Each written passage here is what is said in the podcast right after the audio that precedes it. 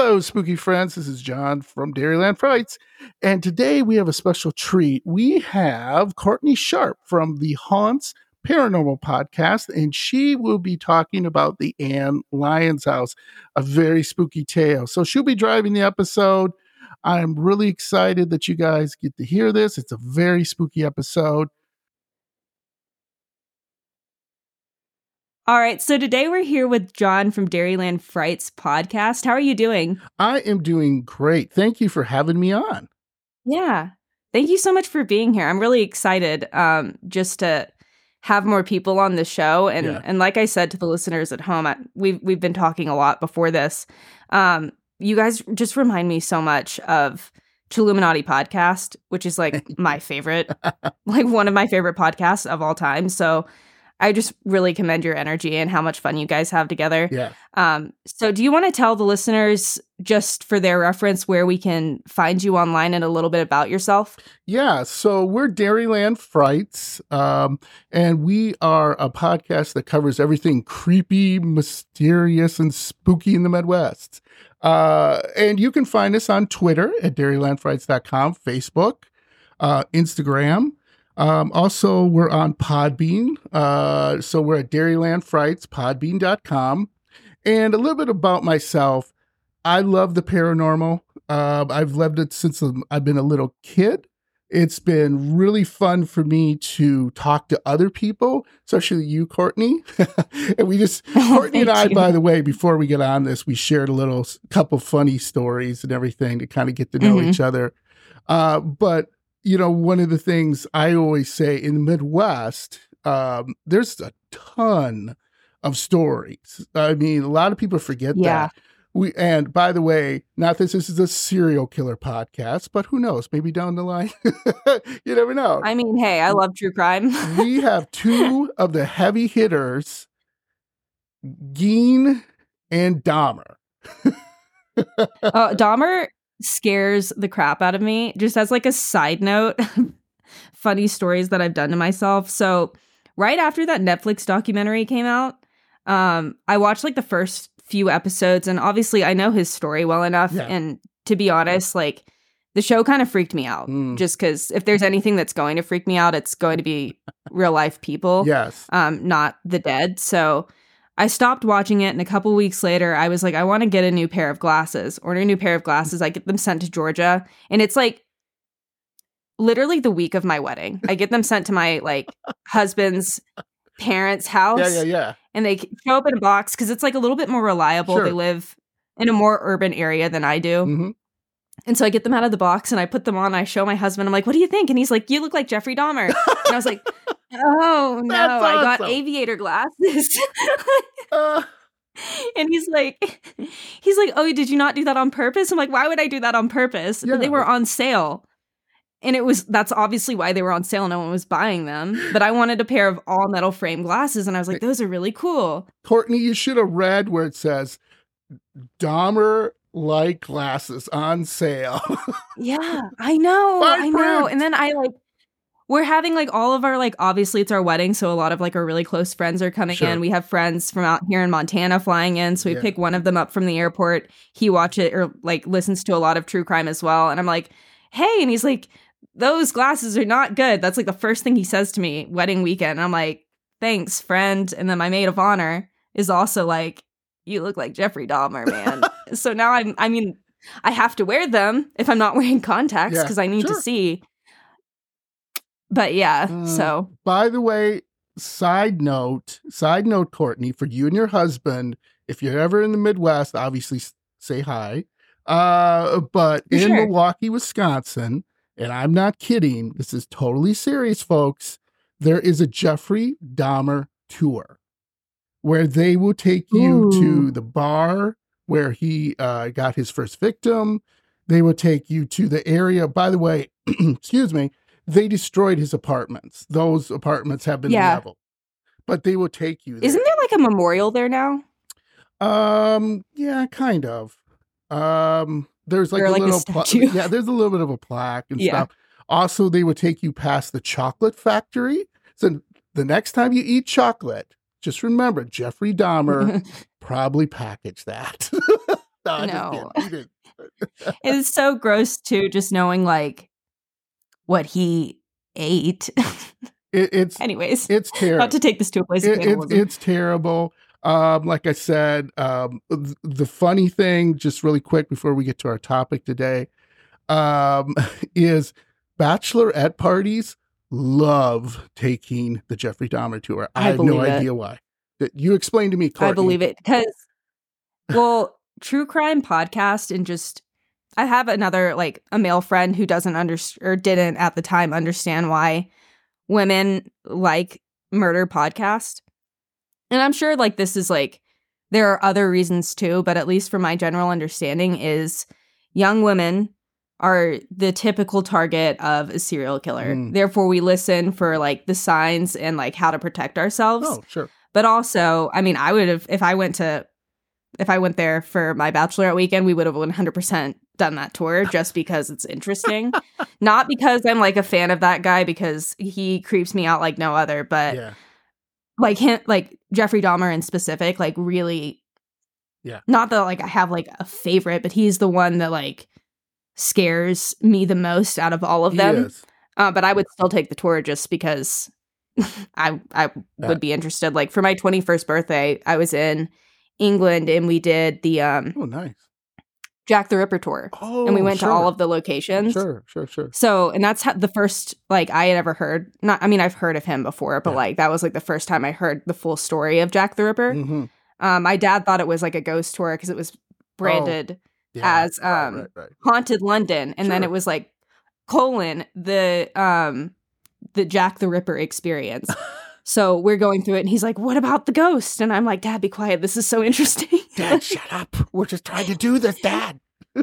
You're ruining like, it, yeah, I mean, it's he was just upset because he like knows that I love ghosts more than I would love like a serial killer kind of situation. Not that I, I mean, I listen to true crime all the time, but yeah, Yeah. he was just trying to make it like a fun experience for my birthday. And I'm like, no, this is everything and then some. And he's just like, I want to hear about the ghosts. Yeah, yeah. Um, and Ed Yeah. Gein's house, which burned down, is two hours away from me, which I plan to Oh, wow. do a on-site um, investigation because they say when you go Yeah. to his former home, you just feel dread, you feel just like Mm-hmm. nauseous. It, it's just it's terrible. So Yeah. Anyway, I mean, he's another one with just like the different memorabilia that he made. yes, I'm sure the energy there is not is not good for sure. Yeah, if you guys if you end up going, let me know because I'd I'd love to hear more about it. Um, but I guess we should kind of hop into this. Yeah, Um, and I'm then excited. finally, just for like the listeners at home, I will have all of um John's stuff linked in the show notes. I meant to mention that earlier. That way, if you're like, you know, you finish listening to this, you want to go check out his show, I'm about to be on that as well. So if you guys, or by the time this episode comes out, I think they would have already gone live. So if you guys are interested in listening to the story he tells me, for sure go check him out. Everything will be linked below. But without further ado, I have a ghost story to tell you guys.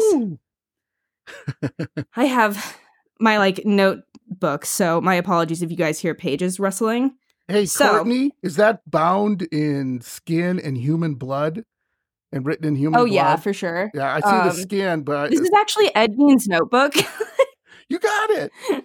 That's awesome. for sure. Yeah. Okay, good. That I just wanted to make sure. It's yeah.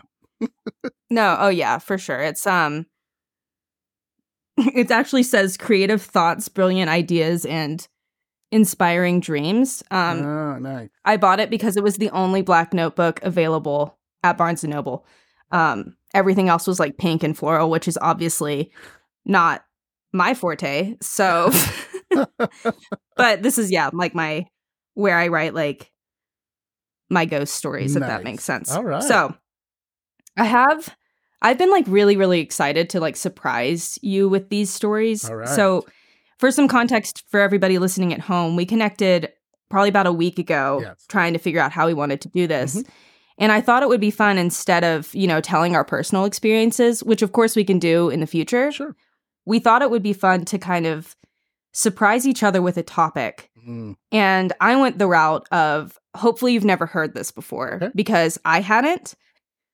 I've heard of this location in terms of like the town, but I didn't, I've never heard this story before. And it's a town that's super close to me. So, um, if you guys have listened to our recent like paranormal project, I'm not sure if you've heard of that, but it's it's a live series that I do with a few of my podcasting friends. Nice. And we recently talked about Virginia City, Nevada, which I'm sure you've heard of. It's Yes. like one of the most haunted Mm. ghost towns, like in the mid ish West. Yes. But a lot of people don't know about the like smaller, equally spooky cousin that is Virginia City, Montana. Oh. It was actually named after Virginia City, Nevada, or maybe it was the other way around. One of them was named after each other. Yeah. Um, but it's I don't want to say equally as haunted because it's so much smaller, but there are a lot of ghosts there. I actually went there. I want to say it was like three or four days ago. Hmm. Um, kind of did a little investigation. You guys can check that out on Instagram. But Oh, I bought a book and it's titled Spirit Tailings. And then it says Ghost Tales from Virginia City, Butte, and Helena, which are all very old, very haunted towns in mm-hmm. southwest and western Montana, which is kind of where I'm based. I'm not quite there. It's about this town is about two hours away from where I live. Yeah. So I came across this story while reading it, and I thought it would be the perfect story to share with you guys today because it is Love it. I'm not gonna lie, it's a little graphic, but we've already got we've talked about serial killers, so it's fine. okay. Um, so first, a little bit of history, even though I know that this is kind of like the boring. Yeah, we gotta get to the boring stuff all before we get to the good stuff, right, Courtney? I know it's just it's contact context is everything. Also, I look like a ghost on this screen, but Are you a ghost? Am I talk a talking to a bit about- ghost? Wait a minute. possibly, Sweet. possibly there are ghosts around Sweet. in my house. Nice. So, so if you see anything going on in the background, let me know because they um, have the tendency of doing that. But Cool. So, Virginia City, Montana was an old mining township that was settled in the 1860s during the Montana Gold Rush. There are a lot of like mining townships here in Montana. Like I mentioned, Butte. That town is so, so haunted. Mm. But it's also a mining township that is now like a regular town and they do ghost tours all the time. But like it just goes to show that this area is just like full of ghosts. And I think it's Mhm. because of all of the um different minerals that lie underneath. Mm-hmm. So, at its peak, Virginia City, Montana had roughly 10,000 people flooding to the area. And by 1864, it was the largest mining territory in the state.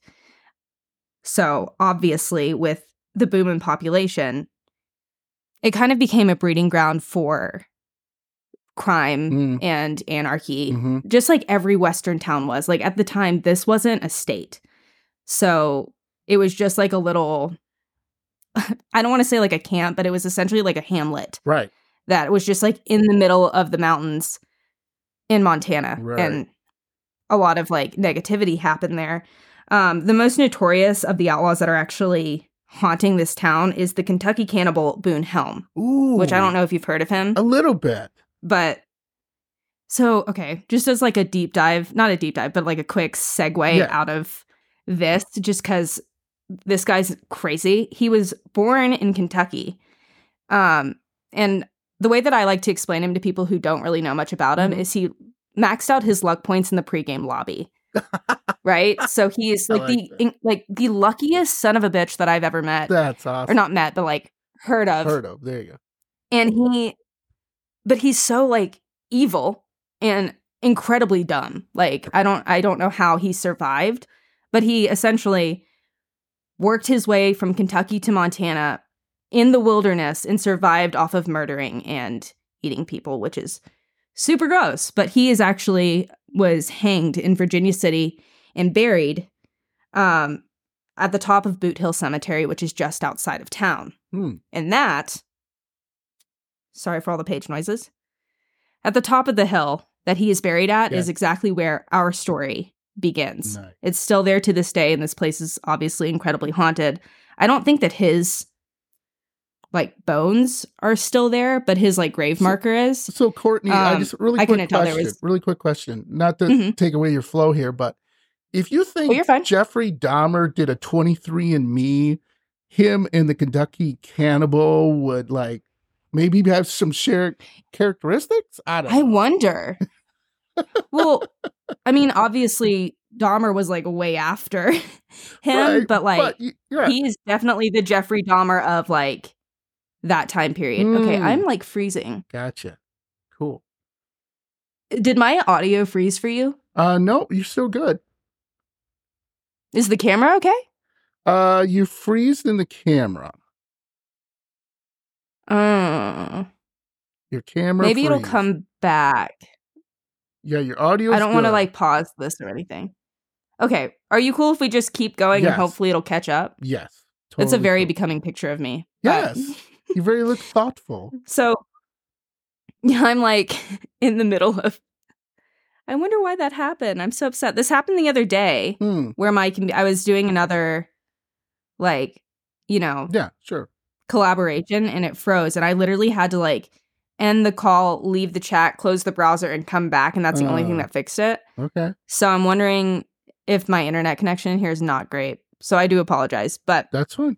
Anyways, sitting just outside of Boot Hill Cemetery, there's a rather unsuspecting neighborhood. It's like a dozen or so houses that are sitting along this dirt road Mm. that lead from the town of Virginia City up about, like, I'd say maybe a quarter mile, less than a mile stretch of dirt road up to this cemetery. Okay. Um, and there is a house. It's on this street called Cover Street. Um, and there's like this very small house. You probably wouldn't even like if you looked at it, you would just say like, "Oh, it's an ordinary home." hmm Um, but there are two specific events in its past that I'd like to share with you that have led to kind of a creepy vibe Cool. and kind of situation there, if that makes sense. Sure. So the first brings us to the winter of 1865. I don't know if you've ever been out this way, but winter in Montana is very unforgiving, Ooh. um, I bet. especially in the 1860s. So Yeah, there's no snow blowers. There's no snow plows. Yeah. Yeah. no, and it, I I found out the other day that Virginia City, as just like a an area, has like a microclimate where it's like very cold in comparison to the rest of the state. Mm-hmm. which I can't imagine because like even where I live, way like not way far away, but like you know two hours away. Yeah. It it's still freezing Mm. here in the wintertime. and this happened, um, Mm. you know, in the dead of winter. So it was only about like a month after Anna and Martin Lyons, who are kind of main characters for this first event, moved into the house on Cover Street with their two sons, Robert and George. Um, I want to say that one of them was like 21 and the other was 12, and they they came in on a covered wagon in like July of that year, and then by January they were already living there. And oops, sorry, they were living in the house and kind of getting a feel for things. Mm. And Martin, her husband, was a very successful business owner in Virginia City. He owned a tailor shop. So he was the guy to go to to buy clothes, Sure. get your clothes altered, get them like fixed if you like, you know, tore them working. Um, because obviously that time period was very much like kind of I hate to say blue collar work, but you know what I mean? You're working with your hands. So like he was busy and he was profitable. Nice. Um, and one day in about mid January of that year, so very beginning of the year, he is walking home on a very cold and snowy night right after work. And I will say that his tailor shop is not, or at least from what I saw, it's not very far from where he lived. So obviously, he didn't feel the need to bring a horse or anything. He would just walk the like right. you know, few blocks and then some change up the hill to his house. You're right. But on his way home on this particular evening, it's snowing. Visibility is low in mid January, obviously, just due to the solstice being like, you know, less than a month ago. Mm. So he was actually targeted and attacked and killed on his way home. Ugh. And then his attackers stole all of his profits that day. So he had them in his pockets and they just like you know, What? Attacked him and took the money Oh my god. and went on their merry way. Oh no. So his poor wife, Yeah. is obviously distraught because it's Mhm. you know getting later, getting later. It's already dark out. The weather's not getting any better, and her Yeah. husband hasn't come home. And at this point, she's like, okay, something has happened, and I need to go find him before I can't get to him. Mm. But unfortunately, her initial kind of search for him due to the snowfall was unsuccessful because by the time that she decided she needed to go out and look for him, the the minor snowfall that he had been walking home in Yeah. had turned into a raging blizzard. Oh, of course. And yeah, so it's like f- several feet on the ground at this point. She Oh. visibility again is super low. She Oh, doesn't have a means of finding him on her own. yeah. And she's got two kids at home to take care of, so Yeah. she's forced to like Right. just kind of abandon him sadly. Oh no. Um, so, yeah, I know. And it's like, can you imagine just because obviously it's you're kind of stuck between a rock and a hard place because you've Right. got your kids. mm-hmm. The weather is making it nearly impossible to see less than a foot in front of your face. And you know that your husband is somewhere on this road, but you can't find him. Oh, that's the And- worst. Obviously, she she knew, I think, by the time that she returned home that Yeah. it wasn't boding well right. for Martin. Yeah. So, couple days pass, the storm finally dissipates, and she's able to get a search party together. And within like the first hour of this search, they find his body just outside of town on Cover Street. Um, Jeez. he this is this is so graphic, and I I do apologize, like I said, but we've already talked about every serial killer under the sun at this point. Yeah. So his head was kind of I don't want to say it was like completely gone, but like they could tell the cause of death was someone like blunt force trauma to the head. Oh yeah. Um oh boy. yeah, and they she knew with his like pockets being empty that someone had stolen from him. The killers are still at large. So you know, that's that just added insult to injury at that point. And then she's even further upset because her husband is buried at the top of Boot Hill, which we mentioned earlier. Uh huh. Now, from what I can tell at the time, there were like two cemeteries. And Boot Hill, which is like just a stone's throw away from her house, was where all of the like outlaws Yes. were buried. The dregs of So like she Yeah, so she's like, Why are you like he was an honest man? Like she was Uh-huh. very upset that he was buried there. And for good reason, because beyond the outlaws being there, this at that time, this cemetery also had a haunted reputation. So Of course it is. let's talk about that. If you don't mind, we're going to take a quick segue. I promise we'll get to the rest of the story. But just for some context of what you might see at the top of Boot Hill, include shadow figures, Mm. like spectral orbs and unexplainable lights.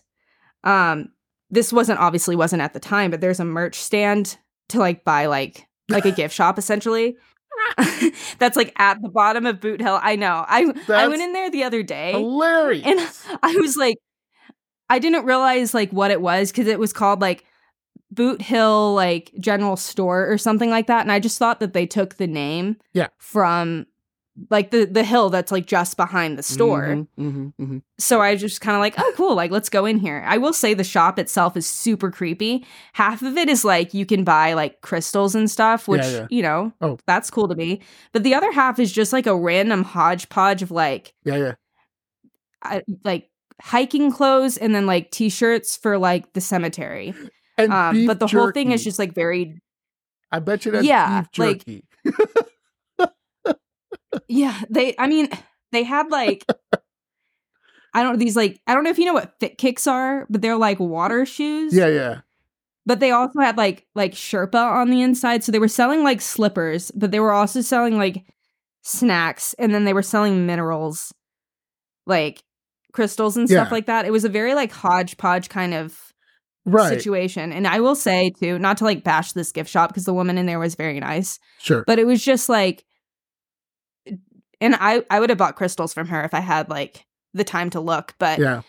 it was just really like dark in there. Um, even with the lights on, Hmm. um, you could tell it was a super old building, and they did what they could to like remodel it. But with this area being a historic site, Yeah. there wasn't much they can do. So it's it looks as haunted as it is, to to put it bluntly. But the merch like merchandise and stuff at this store will constantly go missing after closing hours. So for a while they were thinking like someone's Yeah, stealing from someone's us and then they realized like oh it's probably the fact that like we named our store and sell merchandise for Boot Hill which is Right. just like haunted as all hell behind us. Yeah, yeah, yeah. So yeah, a lot of a lot of stuff apparently goes missing. And like I said, like the shop itself, the woman is super nice and they seem relatively successful. And it's just like your generic gift shop. But when you walk in, you're like, whoa, this is Yeah. not uh, what. I was expecting in terms of an atmosphere. Sure. Um, another notable spirit, or probably the most notable spirit, I should say, is that of Billy Clayton. Um, Mm. He's buried up on Boot Hill. I couldn't find much about like his story, and I didn't want to get off too much on a tangent here. Mhm. But he supposedly raises from his debt or from his grave every single night. And so if you go up there past um like sundown, you're supposed to be able to see his like silhouette Oh. standing behind his grave Cool. which I think is super cool. yeah. I've never been there at night. And apparently you can like take a bunch like people who take pictures there Yeah. have experiences where they'll catch somebody behind them that isn't actually there. Um, I've never had that experience before, but I'll definitely be like keeping an eye out for the Mhm, next time that I mhm, go. But yeah, Mhm. if you go there after dark, apparently you can see his like Nice. silhouette standing behind his grave. Um, which is also kind of going back to the shadow figures that I mentioned at the beginning Yeah, yeah. he's probably the one that they're attributing that to. But they believe that to be Billy Clayton because he's standing like right next to his grave or close Oof. by, kind of pacing. So that's interesting. If you ever want to go there, uh, do let me know because I'd love to see it at night. Yes, please. Love to see some pictures. yeah, I mean, I just feel like I've I've had experiences where I've seen like shadow figures and stuff like that, but you never know who it is. And with with it being Mm, somebody who they're like 100% sure like this is him, Yeah. I'd love to go and see that. But Um, Courtney, we'll see. can I S- do to a- me, saying, oh, go ahead. yeah, No, I was just going to say, go ahead. public service announcement from Haunts and Dairyland Frights. Don't take a Ouija board up there. Oh, yeah. Do not Don't do, do that. that. Yeah, we had a. Do you want to tell that story really quick? Do we have a second to kind of segue out of it? if you're okay with it, yeah. So, Yeah. um, one of my employees, uh, when I was a, a manager, um, she took some of her friends to a cemetery. They had a Ouija board. Things went crazy. They forgot to close it and say goodbye. And when she asked for my help, I told her what she needed to do. And so when she went back, the groundskeeper had ran over it with his lawnmower and it was completely destroyed. In the meantime, they are having these weird like dreams and terrible things are like happening to them and they're seeing shadow people. And the, the mom of the girl who did this came to my store to ask me what they could do, which I told them go get a new Ouija board, go to the cemetery, Mhm. s- say goodbye, and just Yeah. end it. And then everything went fine after that, according to them. They did not have any uh, other issues um, that they brought up. Mhm. But the moral of the story is don't do that. and you don't want shadow people ha- having going around and everything. Uh, haunting you. Um, you may think it's cool. It's not cool. uh, and remember to press goodbye. And uh, you know Yeah, for sure. that that to me It's also it's just freaky. So anyway, go ahead. Yeah, especially if you're taking it to such an active cemetery. Mm. Um, I mentioned this to you Mm. before we started, and I know I've mentioned it to my listeners in passing, but like cemeteries, as like a general rule of thumb, usually are the most haunted places because that's where people go to rest. And if they're going to haunt something, it'll be something that's significant during to them during life. However, um, this is also a location where people, unfortunately, were hanged. Correct. So obviously that's a significant moment of your life and it Yeah. is haunted, like I said, as all hell. So I'm ass- I'm assuming taking a Ouija board there would be an invitation for some really nasty experiences. So yeah, don't do that. Yes.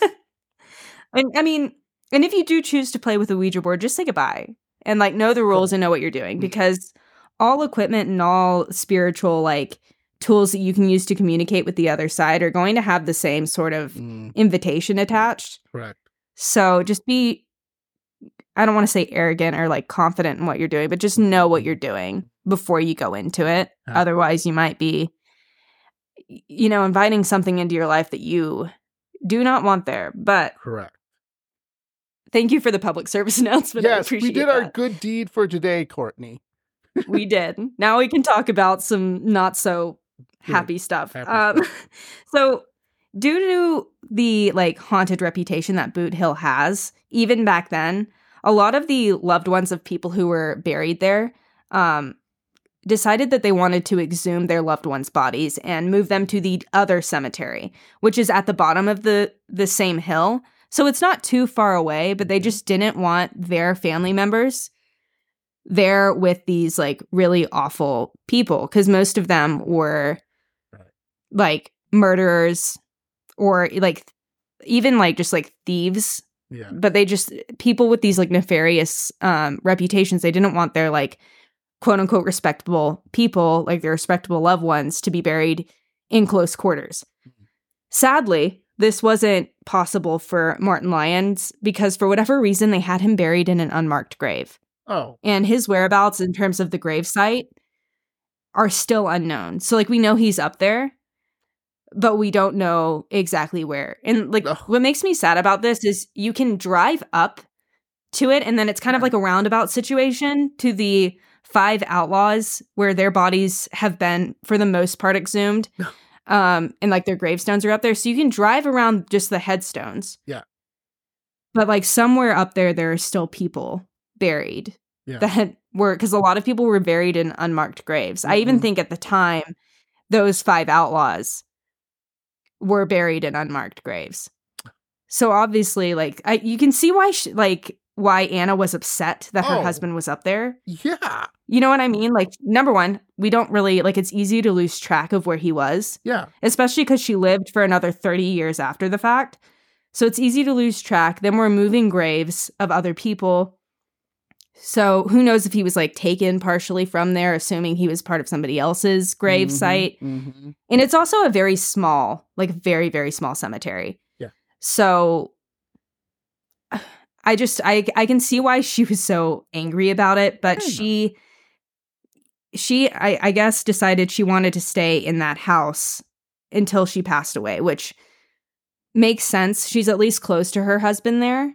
Um, whether wherever his body may have ended up after the fact, we don't know. But at least I think in her heart of hearts, she knew like this is where he was most in his life, and this is where I can be close to him in his death. So she stayed there for the remainder of her life until she passed away in 1896. Hmm. So, like I said, another like 30 years after this fact, she kind of muddled through. I want to say that she was like working as like kind of like a housemaid for another family Sure. in town. Um, and that's kind of how she made her keep because obviously her husband, who was providing for her, Yeah. was no longer there. Did and then any money that he did had was She ever get remarried? no. No. Wow. Mm-mm. Her Okay. sons grew up like obviously there was I want to say it was George was the older one. Ah. He was already, you know, 21 years old, but the other one was a great deal younger, but they both ended Mhm. up getting married and actually leaving Montana and she was utterly alone for the rest of her life. Oh, I mean, she had her like community around her. yeah. I know. I know, but she remained there for for, you know, like I said Yeah. another 3 decades. And her kids didn't stay, See you, Ma. which is so sad. Where are you guys You what? going? I lost my husband and I don't know where he is. I Uh, see you, Mom. What? Like I'm actually married now, so I'm leaving, but yeah, I gotta go. I, I mean- Yeah, see ya. yeah i've got stuff to do in california Yeah, um, which i think they that's where they ended up going um i want to say that the book said they went like further Mm, west Okay, and there isn't Sure. much more west than california, California. but good. Yeah. yeah so don't quote me on that but that was my understanding is that they went Sure. westward even further in search of their own like Oh destiny with their families Yeah. but she remained, um, passed away in 1896, and then things were kind of uneventful for the next few years Mm. until another family moved in Hmm. and another tragedy occurred. Okay. So, and this is where kind of the more ghost, in my opinion, this is where the ghosts kind of come in. But it was 1905, so actually a decent amount of time, like 10 years later Mm, okay. when Amanda Frank Amanda and Frank McKeen moved into what is now known as the Anna Lyons house. So you can look all of this like up online. Um that it's under the Anna Lyons house. And I will say it's this very like you wouldn't think that it was haunted by looking at it. Really? You really wouldn't. Like.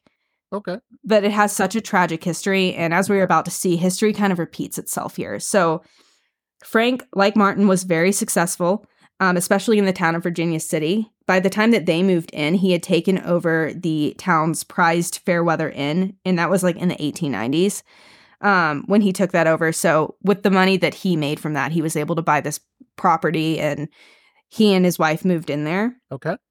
Um, they actually also opened up a bar that was in the Fairweather Inn itself, and I think that's where he made the majority of his like money.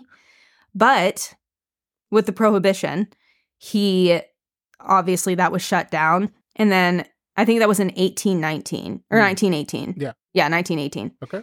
and he like they shut him down in nineteen eighteen. He passed away a year later, and Amanda was kind of left in a similar position as Anna had been. She had no way of providing herself like I guess she could have like worked, but at the time that wasn't obviously the norm for for young women. Right. Um so she unfortunately took a different route. Um and this is I, I will say this is where things get like really kind of graphic and I do apologize, but I think me explaining it in this way shows Sure. you exactly what we're dealing with in terms of a spirit so i'm going to to share this um she took matters into her own hands and the following is an excerpt from an article that was published in the madisonian so like this took place in madison county Okay. um this was published on march 30th 1923 so sorry quote Neighbors were shocked Wednesday morning upon discovering Mrs. Anna McKeen, or Amanda McKeen, sorry. Let me start that over. Take two. Quote Neighbors were shocked Wednesday morning upon discovering Mrs. Amanda McKeen, who had committed suicide by shooting. Oh. It was evident that she had been, I know, it was evident that she had been un- in unsound mental condition for some time. So, she, this, like I said, it happened like several years past. So, like 1923, and he passed away in 1918. So, she had been, for that whole period, just not very well in terms of her mental health, which is really sad. Mhm. So on Tuesday, she went to Butte, supposedly for the sole purpose of purchasing a revolver. Returning Wednesday morning, she went immediately to her home, entered the bathroom, placed the muzzle of the gun in her mouth, and forced a shot upward into her brain. So that was a quote, like I said, from the Madisonian.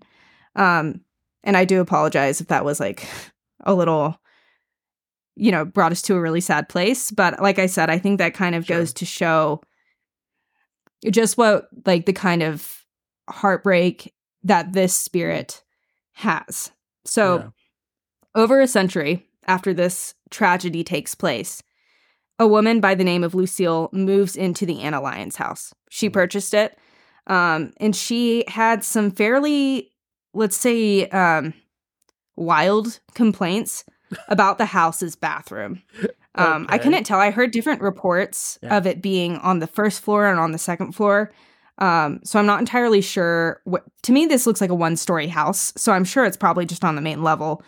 But either way, she would complain to her neighbors kind of about the situation going on in her bathroom. Hmm. Um, apparently, on the regular occasion, she would see the apparition of a woman Oh. um, who is just like covered in blood from head to toe Oh. um it would i know that's why i wanted to read you that like i know it's like a really dark place to take this but like it like this spirit has to be amanda Yeah. just Right, based right, off right. of the description of what lucille was saying because she was covered from like from it from blood or with blood from head to toe and then she would like appear for a couple of seconds and then right in front of lucille's eyes she would disappear Oh no. and That's she this woman's like freaking out for obvious That's reasons because like even seeing a spirit in general is like kind of jarring especially if you're not used to it Yeah. You know, you're brushing And your then- teeth, right? You're brushing your teeth. You're getting ready for the morning. You're doing your hair. yeah And it's like, Wah! Yeah, i know and like can you imagine if you're like sitting like in your like in your bathroom like you said brushing your teeth and you're looking in the mirror and then this woman like just flashes behind you covered in blood like oh my god i would Oh. freak out i mean oh, and it, when I was reading this yesterday, because I did, I read was reading this um yesterday and like doing like my research and stuff like that. Yeah. And I was just thinking about my bathroom, which like I just hated in there for some reason. Like, Hmm. I and we have one of those like open and closed kind of um, medicine cabinets. Oh, sure. And so I'm always terrified, like when I open it, because that's where I keep like my toothbrush and toothpaste and stuff. I'm always worried that I'm going to see someone Jump behind me when I close the door. Yeah, it's a jump. You know what I mean? Yeah, it's a jump scare. Yeah. yeah, yeah. And it reminded me of The Shining. Oh, right. like this whole because I mean, obviously that woman wasn't like covered in blood in the in the No, books or anything like that, but like Eh.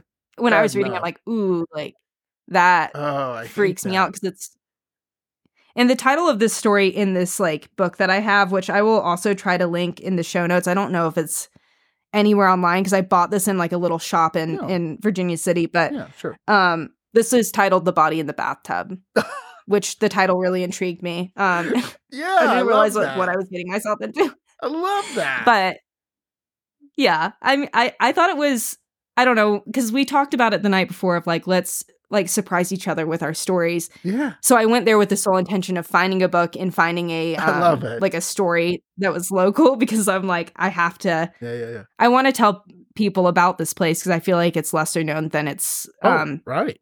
I- cousin Yeah. um obviously. So like I said she would kind of start to Lucille she would tell her neighbors and members of the community like what she was experiencing cuz she lived there alone. Um and she was obviously super freaked out as any of us would be with like the woman appearing in the mirror or Oh, in front of her like while she's like bathing or something. Like I would freak out. Yeah. So, yeah, she looked to her community for comfort, and um, sadly, which I thought was like super messed up, um, a lot of the people in the town at the time didn't believe her, Hmm. and they started calling her quote loose wheel instead of Lucille, which I was like, that is so mean. I mean, I heard like based off of this book, it seems that they still like had a very like fond um kind of perspective when it came to Lucille, Mm. but yeah, they thought she was a little bit out there Oh, because of what she was complaining about. Yeah, it's a different time. And I mean, I think that she was um a little bit older in years, Oh, so maybe they sure. thought like you know, there was some like Correct. Yeah. deterioration Like sadly. dementia, And they I mean they humored her. Yeah. Mhm. Yeah, and they and I think they humored her, but no one really took her seriously. Yeah. And behind her back they would call her loose wheel, which is mean, but Oh no. that all changed. All when right. um yeah. When a man named tim gordon bought the property from lucille as she got a little bit older and he moves in and shortly after he starts having a similar experience. He'd go into the bathroom he'd be you know going about whatever he needs to do brushing Yeah. his teeth getting uh-huh. ready for the day washing his face. And this woman covered in blood from head to toe would appear in front of him. He'd like see her and then she would just disappear right in front of his eyes. And that in that moment he's like okay so she was telling the truth there is something here. Yeah. right and at the time because for this happened in like i want to say for lucille she moved in in the 40s and like grew older there. And then tim bought this property from her in the 1980s so by then with record keeping there isn't a lot going on in terms of like what what happened to the house's history so no one knew about the two tragedies that happened during the 1860s and early 1900s so he starts digging through the records of this property Yeah. finds amanda's story and finds anna's story and he's Uh-huh. like so this is obviously the spirit's obviously one of these two women most likely amanda based off of the description um so that being said, like Amanda, as tragic as her story was, and even Anna's, but Amanda, let's just say, isn't alone in her afterlife. Like she's the only spirit I believe that's at Oh, the Anna Lyons house. I don't think Anna's also there, Hmm. or at least I couldn't find any record Yeah. Of Anna's spirit being there. Yeah. But Amanda, like I said, she and her husband owned the Fairweather Inn that was down in town. And again, this wasn't very far away from like the house on Cover Street. yeah. So there are spirits there, and I believe I, I have no like evidence of this just from my own like Oh. understanding. I think that she goes back and forth. Oh Um, wow. So I'm gonna tell you Yeah, I think she kind of comes there and then also goes to the Fairweather Inn because there are spirits there that kind of remind me of her. Um, so to end this, I kind of want to tell you about the activity that occurs there. So, and it's not just her. There's like a lot of a lot of ghosts in Hmm. the Fairweather Inn. The first being the spirits of children um, that like to play specifically on like the first floor with like the guest, like when they're checking in their children. So if they see kids coming in with their parents to check in to the the inn, they'll go to the like lobby level and play with them while they're checking in, and the parents will turn around and see that their kid is talking to thin air, Yeah. right. um, which is terrifying to me. that is terrible. I hate, I hate, I don't know about you, but like I hate ghost kids. I something about them freaks Oh. me out. That's Um, hilarious. and like I don't, I know I've said this a lot, like in terms of this creeps me out, this that creeps me out, but like not a lot like truly scares me in terms of the spirit world, but so Courtney, this is this is hilarious because if I ever had a ghost child, because I don't know if you've heard stories where uh, people hear like a ball bouncing against the wall, Mhm. and it's like a little kid who died whenever, and now he bounces his ball against the wall. I don't know if you ever hear stories like that. So you're trying to sleep and you hear ba-doom, Yeah. ba-doom, ba-doom. And look at so what's hilarious about me, which I want this to happen someday. I, so I'm a dad. I have two kids. I would love to be just scream, "Hey, you stupid kid! Stop bouncing the ball!" That's the kind of dad I am. That's the kind of like I wouldn't Yeah. be I wouldn't be scared of the child. I'd be like, "Will you shut up?" And- yeah, just and- be like a parent to yeah, him as well. exactly. Be like a dad. Like when my kids were little, when they would like be up and they'd be like in the other room playing with Legos or something. I'd Mhm. always be, "Will you shut up? I'm trying to sleep." That's the- Yeah. uh, that My dad me. would all My dad would always tell me when I was a kid, like playing upstairs, like if I had like, you know, a friend stay over or something like that, he would always call me and tell me that I sounded like a herd of elephants. Yeah, right. so So dads are so exactly that. Yeah. like quiet down. Right. So I should Yeah, be terrified, awesome. Courtney. I should be absolutely terrified. There's a ghost kid, right? But I just go into dad mode and be like, "Will you shut up?" Mhm. I mean, especially if it's like something that's in your in your everyday like Mm. routine. Like I have a friend, um, the same friend that I was telling you about earlier who had the weird right. poltergeist Yeah, yeah, issue when she was yeah, a kid. yeah. Her aunt lives in like the butt crack of Louisiana, just outside of New Orleans, and she she plays parent to a ghost child that is Oh, at like her No. Yeah.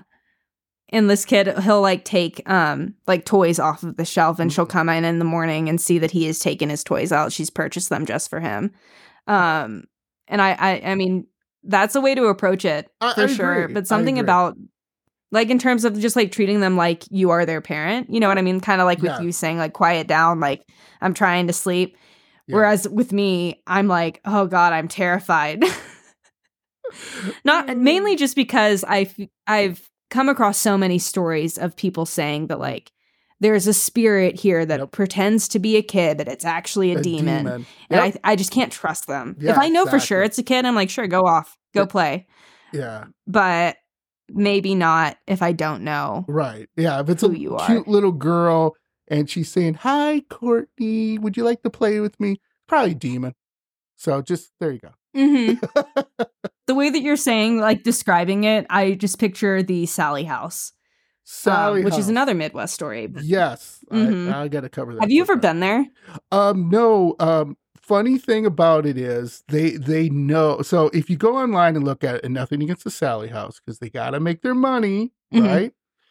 It can be anywhere from five hundred to fifteen hundred dollars a night. Mm. So I'm Yeah. like, I can And it's a- definitely like yeah, it's it's so expensive. I so I live obviously up here in Montana, Right. but I'm from Georgia, like I said. Um, and we drive back and forth, we go sometimes depending on the route that Maps is saying is the best option, we'll go right through Atchison, Kansas. So I've driven by there so many times, but like you said, it's so hard to get it like to get an investigation there, correct. which is why I've don't. Investigate as much as I'd like to and kind of do more of like the paranormal research. Yeah. Simply because that hobby is so expensive. Very It's so expensive. and, and frankly, you would need But- a group. So, so frankly, it would be like you got to get like you know, um, maybe two or three, four people. Like one's over here, one's over there, and you know what I'm saying. You can, doing it by Mhm. yourself would be. Uh, I don't know, boring and be really difficult because you know you'd be running around Yeah. if you hear a noise, right? You heard a noise upstairs, you're running upstairs. You hear a noise downstairs, you're running downstairs. I mean, it's exhausting. Yeah. you also you really it's a workout. Yeah. Like to run like up and down and all Yeah, around the like, house. And "Stupid if you're doing it by yourself too, Yeah, right. it's like well, it's gonna do that. It's going to like It is. It's almost make fun, especially if it is a negative entity, Mm, which I personally believe it is. Um absolutely, I agree. it's going to like make you run all around the house. It's Oh, not going to just have activity in the room that you're in out of convenience. It's Yeah. not going to do that. Oh no, it's yeah, it's gonna mess with you. Yeah, absolutely. Right. So, sorry, we keep going on tangents and I'm I'm really They're happy fun. about that, but I They're promise I'm almost done.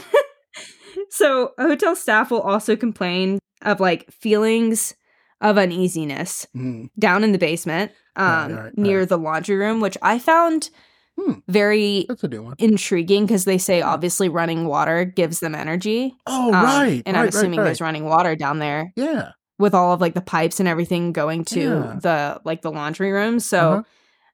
I I mean I believe them when they say that that it's probably a very active area, but they they specifically say when they're down there doing laundry, getting sheets for, you know, guest rooms and stuff like that, they're just always like on edge. Mm, Um which I couldn't find any sort of like concrete like we see this, we hear this, blah blah Sure. blah. They're just constantly like at a higher level of anxiety. Um, and then there's the most haunted room, mm. which is room number 10. And apparently guests will just like run out in the middle of the night with no, you know, they'll I guess In check out by phone, yeah, but they'll like dip. Yeah, they're like I just based off of the activity in there, Uh-huh. um, which apparently it's doors and drawers and just like furniture kind of moving or shutting on its own.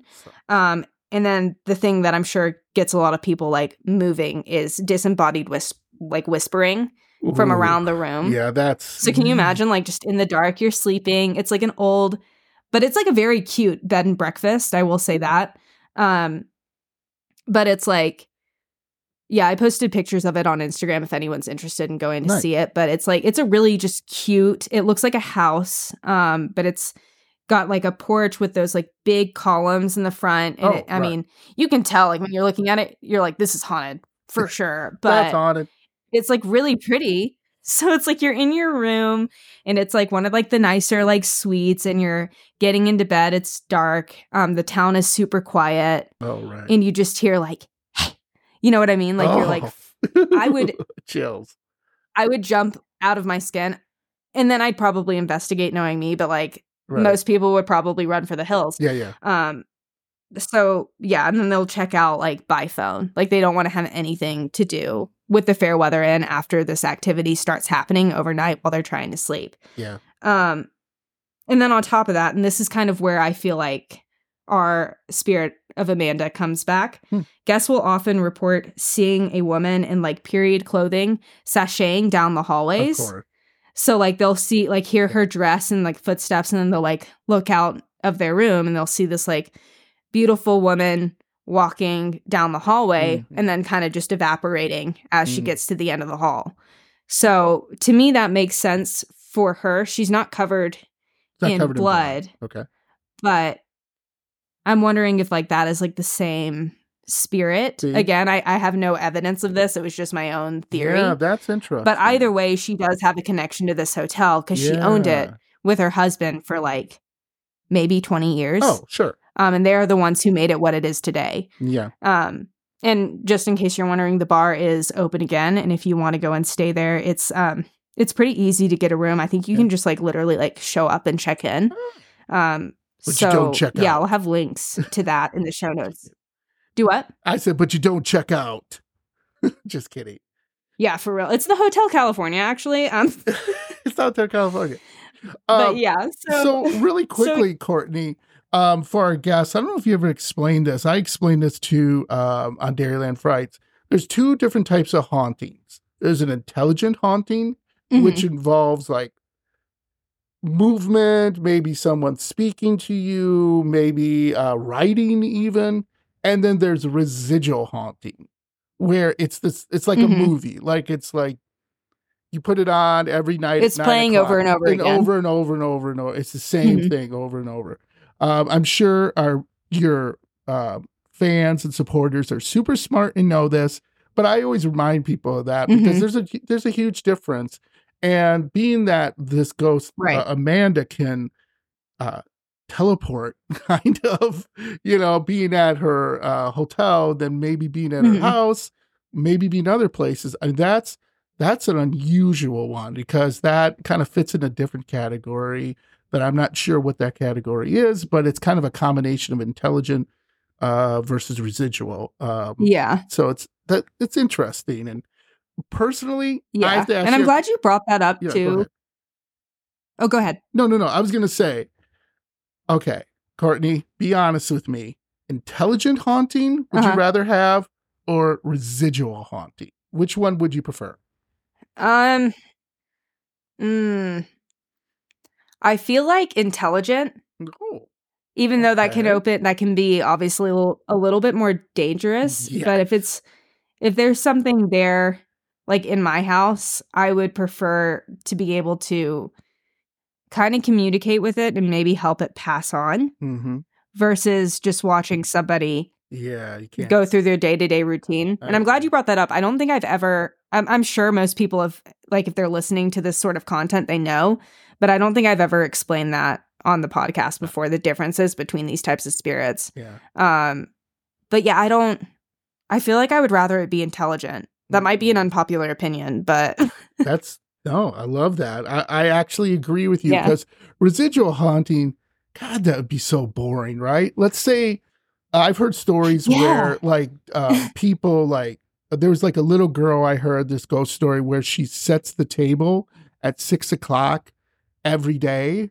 So these people would tell, you know, say like, okay, you know, when they were selling their house, um, and I, I think it was in Iowa, and they were selling their house, and then at six o'clock, while they were talking to the potential buyers, they heard like, you know, the cabinets opening and you know somebody setting the table, right, the Hmm. plates, and the people were like who were buying the house go, oh, so do you have kids? And they were like, sort of. The owners were like, sort of, and they were like, sort of. Oh, what the hell do you mean by that, right?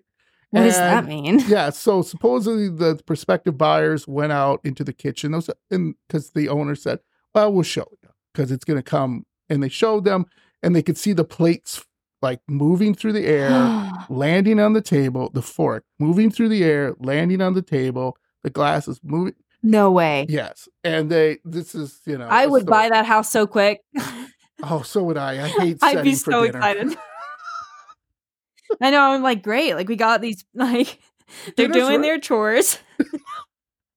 That's awesome. I, I don't, I mean, and it was every time, like, like six o'clock at the same time. bam bam bam right on the nose every day How many, I wonder how many, like, place settings they, Um, according to like, set out. Was it enough for everybody? yes, according to the owners, uh, I think it was four or six, but it was always an even number. Oh, nice. It was always an even number.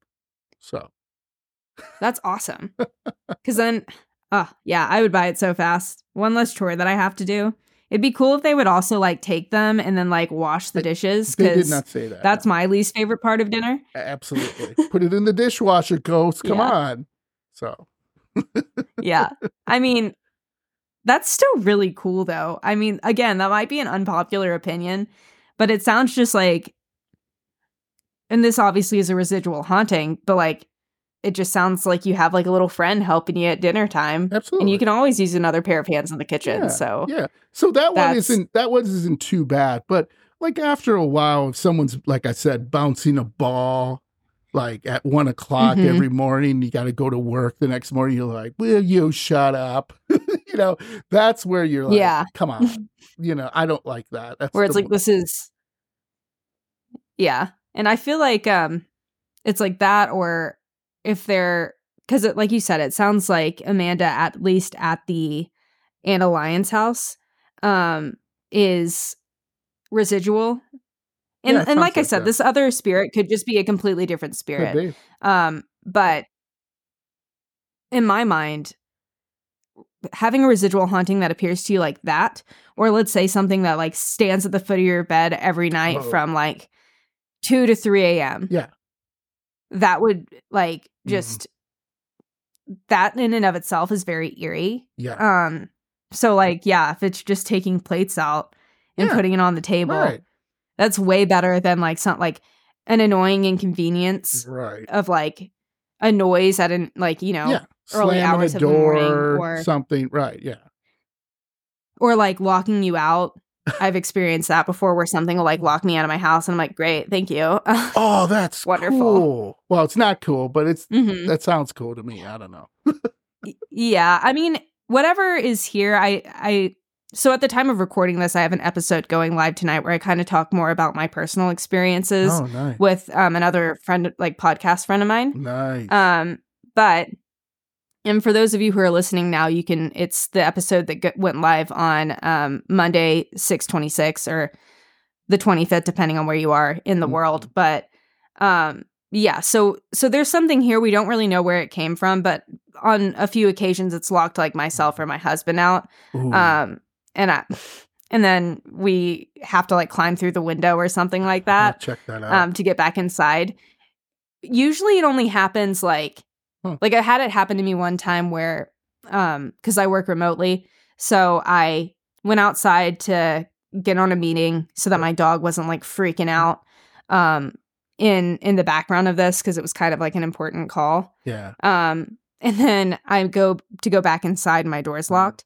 And I'm like, good, no one's home. Right. So I ended up Thanks having to like yeah, I ended up having to put like everything back in my car, like my like, you know, computer and stuff like that back in the car cuz that's where I took the call. And then I climbed through into our um laundry room window cuz it opens um there's no like screen there and it opens like for like I can push it open from the outside. Yeah. So I ended up climbing in through that and then unlocked the door and went and got my stuff, came back and thankfully it didn't happen again, but I was just like seriously like Yeah. the dog is in the kennel. The other dog is at like she may have been at work, but she also may have been home. But either way, I know that she doesn't like jump up to like lock Sure. it. yeah. Yeah. So yeah, Wow. bonus ghost story. That's for ya. cool. I will check that out. I love stuff like that. Well, I don't love it for you, Courtney. I'm. I, it sounds like I'm being mean. you, Yeah, but, but- I, I'm. I, I think that's really cool because you know I've read a lot of stories like that where people get like locked out of their house and they're like, "Oh, come on," Mhm. you know. It's it's just a minor. yeah, I mean like that's just like a yeah a minor inconvenience, and it, it, I'm not. I mean, I wish it wouldn't do that. I I, I have to say that, but yeah. Whoa. I'm not mad that Oh. you know I have the story to share with you by any means. No. And I don't. I mean, if anyone's gonna have a haunted house, it may as well be someone who's interested. interested in it. paranormal. right. Um, yeah. Uh, and I don't know how.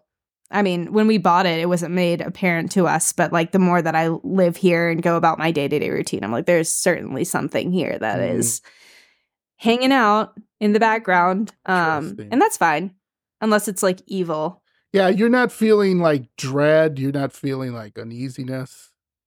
Um, there's there's stuff that happens here that I don't necessarily like, but I don't I don't want to say that it's like Okay. genuinely like evil, at least not right now. But I, I haven't really investigated it much, yeah, and yeah. I don't know if I'm comfortable doing that. So the jury's still out there. Okay. Okay. yeah. Stay for sure. tuned. I'm excited. Yeah, stay tuned. I'll keep you guys in the loop for sure. Please. please. Well, I guess that was all of my story. Nice. Um, I love it. so I love unless it. you have anything to add, I'd say we hop into your your show. And like I said, listeners, you can catch another conversation that we have over on John's podcast, Dairyland Frights, which will be in the show notes. And it's already live by the time that you're listening to this. So definitely go check it out.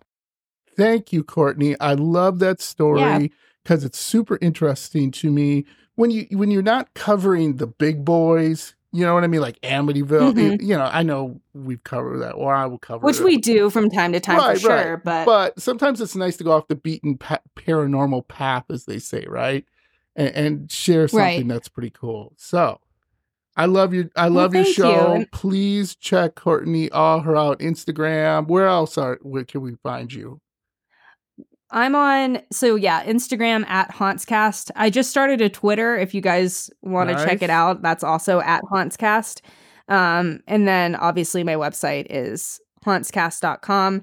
Um, and that's where you can find the show notes for today's episode. If you're like, where is that? How do I find John? How do I Yeah. find the book you're talking about or like your information about the story Yeah. itself? All of that will be included in the show notes at hauntscast.com. Yeah. Um, so that's probably the best way to stay up to date on what's going on with That- the show. And then yeah. before we end this, will you remind the listeners where we can find you? Yeah. So again, you can find us at Dairyland Frights uh, on Facebook, uh, Instagram, and Twitter. And then also we are on um, Dairyland Frights podbean.com. So those are, oh, I'm sorry. We're also on YouTube. I always forget because YouTube's been doing these podcasting things and it's kind of messed up, but we're also on YouTube. So YouTube, Twitter, Facebook, Instagram, podbean.com, Dairyland Fright. So awesome. Awesome. So do we well, want to thanks give, so much. And Yeah, thank you. oh, go ahead. No, no, I said thank you. I was just about to say that. Thank you so much. This has been awesome. Yeah. I love it. I had so much fun, and hopefully we can do it again in the future. Yes. But for now, go and check out our episode over on Dairyland Frights. And thank you so much for being here. I appreciate it. Thank you, everyone.